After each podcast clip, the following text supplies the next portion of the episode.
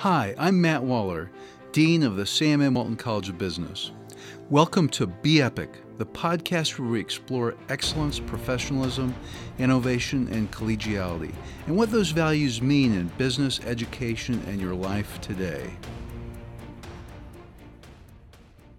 I have with me today Jade Terminella, who is a Walton College alumna and a serial entrepreneur. She has had a number of businesses in her life from Northwest Arkansas Fashion Week to Lola, which she sold last year. She also owns a company called Thatch Jewelry and the Company Club. Thank you so much for taking time to allow me to interview you. Thank you for having me. You graduated from the Walton College with a Bachelor's of Science in Business Administration in 2006. Not too long after that, you started Northwest Arkansas Fashion Week and Lola, or you were a partner in Lola. Did you start Lola? My sister and I started Lola when I was a sophomore.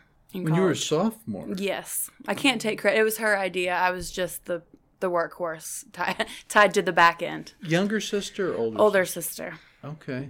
So tell me a little bit about Lola. Well, Lola started in 2004. That was before Fayetteville had really any kind of boutique shopping at all. It was the mall or Walmart kind of at that point. And my older sister, who has a great eye and loves luxury and all things fashion, decided that we should open a clothing store. So we did. I was 19 when the project started, so clueless and, you know, knew nothing. But it was a great learning experience Fast forward 10 years later, we sold it. And in the midst of all that, Fashion Week was born. Tell me a little bit about Fashion Week.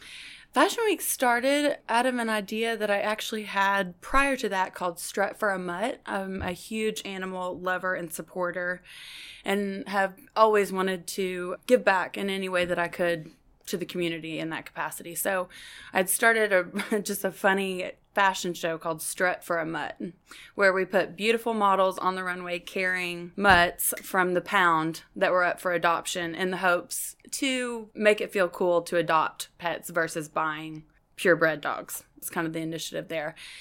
And we did that for several years. And over time, several of my other friends and women in the fashion community loved the idea and just wanted to be on board. So we expanded it to a broader model. So not just Strut for a Mutt, but several other fashion shows highlighting other stores and other designers, creatives, all under one week, which we dubbed Northwest Arkansas Fashion Week.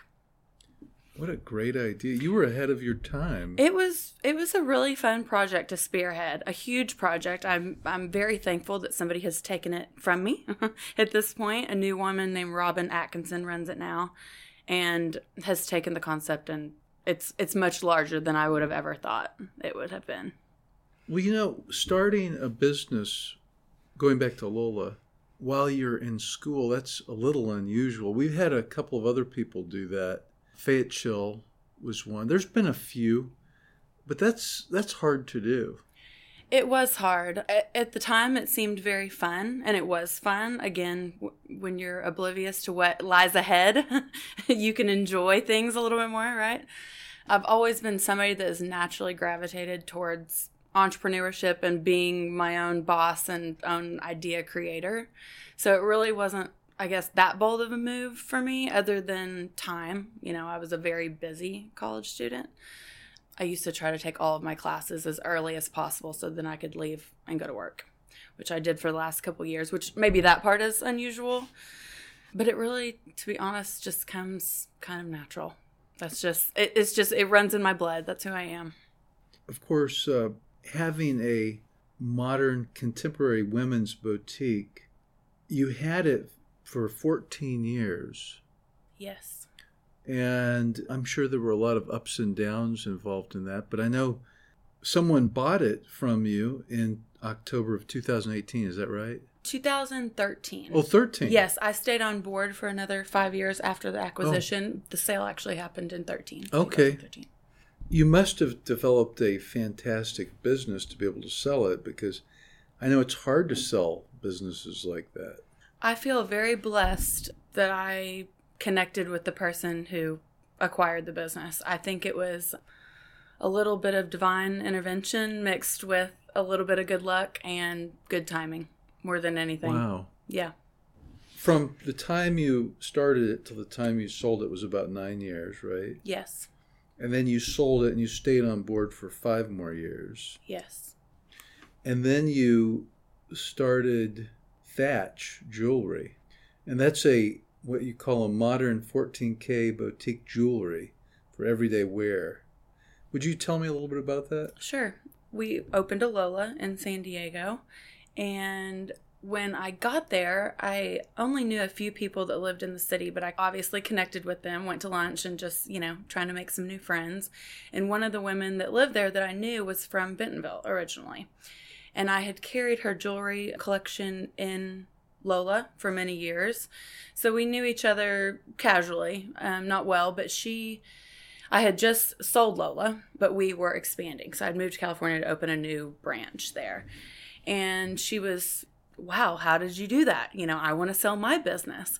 And she had a very small jewelry studio, kind of bohemian, wasn't necessarily our aesthetic, but she had the framework. She had a jewelry studio, she had some employees that knew how to make jewelry, she had the equipment. And so, long story short, we bought her business right after my sister and I sold Lola, and then right after that, bought her business, which at the time was called Giuliani. So we bought her company and completely changed, you know, the aesthetic and what we were making and the entire the name, all of it, but kept uh, two employees that came with. And the idea was just easy jewelry that you wear all the time. So luxury enough to look good with your diamond wedding ring, but also accessible price point that you could wear maybe to the beach and not feel bad about. So we are a studio run by all women. We have six women who work in our uh, studio in San Diego. They hand make all the jewelry. They're metalsmiths. We do everything in house, packaging, marketing, the whole thing. So it's it's just I feel lucky to be able to provide the framework for you know to support women entrepreneurs as well. And you have an e-commerce portion of this. E commerce is a big part of our business for sure. Currently, we're in about a 100 wholesale account stores. So, think Lola type boutiques across the country, a few big ones, including Anthropologie, Planet Blue, are kind of more than notable stockists that we have.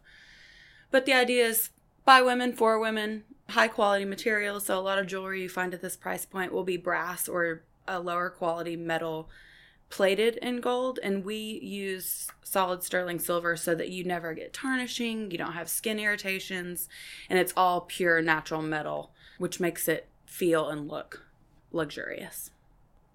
I notice you also have uh, this on Instagram. Do you get business through Instagram? We do. Instagram is a great tool for us.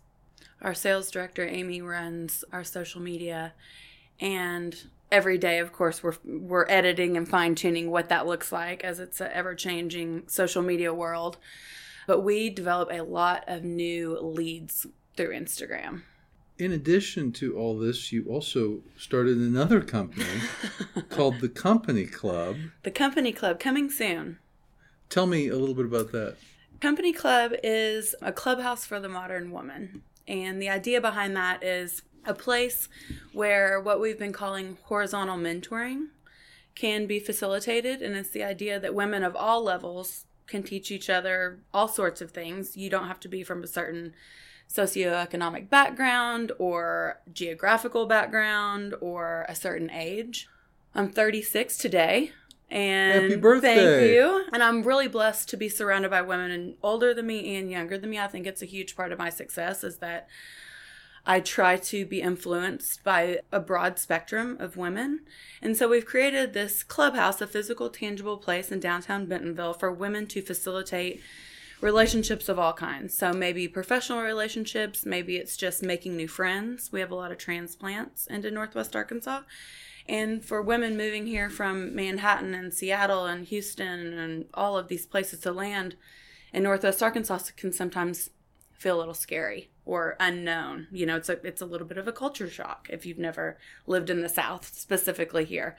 So creating a place for women to again make friends, work digitally, collaborate, be creative, have a glass of wine, have lunch, hide out, whatever they want to do. What a neat idea. So you're still a partner in Thatch Jewelry and you're doing the company club. I am. And you're the founder of the company club. I am. I have a team of people. I cannot take full credit for Company Club. It is not just me. I spearheaded the idea solo, but have developed a great team of people, of course, behind the scenes that are helping me make it. And happen. you're on the square in Bentonville? We are one block off the square in the Haxton district. Okay. Have you heard of Haxton Road Studios? Mm-hmm. So we're in the building right next door to them. Okay. Yeah, That's a great location. it is. I really love our building. I think it's one of the prettiest downtown. They did a great job on the construction. It's amazing how downtown Bentonville has just boomed. Bentonville is having a moment. It's booming. It really is. It and of is. course, there's great restaurants now, and uh, it's just a wonderful city now. It's changed so much since So much. I moved here 25 years ago. If you would have asked me five years ago if I would have been living in Bentonville, I probably would have told you no. There's I couldn't have predicted it, but I love it up there. Here you are, 36 years old. You have started a company and sold it successfully. You've started another company that's been going for five years in, in San Diego, and it's it's doing well. And now you're starting another company. This is not easy to do right out of college. I know it's you've been out of college a while, but I mean you started into entrepreneurship right away. How have you made that work? That's a great question. I think you have to be a risk taker to be an entrepreneur, and there's a fine line of risk taking. And I think for me, I've been, I'm not sure if it's luck or an innate sense that I have, but I seem to be able to balance walking the line of risk well. I think that's been a key to this success so far. And I don't even I don't know if there's a recipe for that or if I could even tell somebody how to do it. Honestly, I think that's it. So we have a number of students who are interested in entrepreneurship, and a lot of times I advise them to work for a company first. A lot of times when you're right out of school or in school, you really don't know your risk tolerance.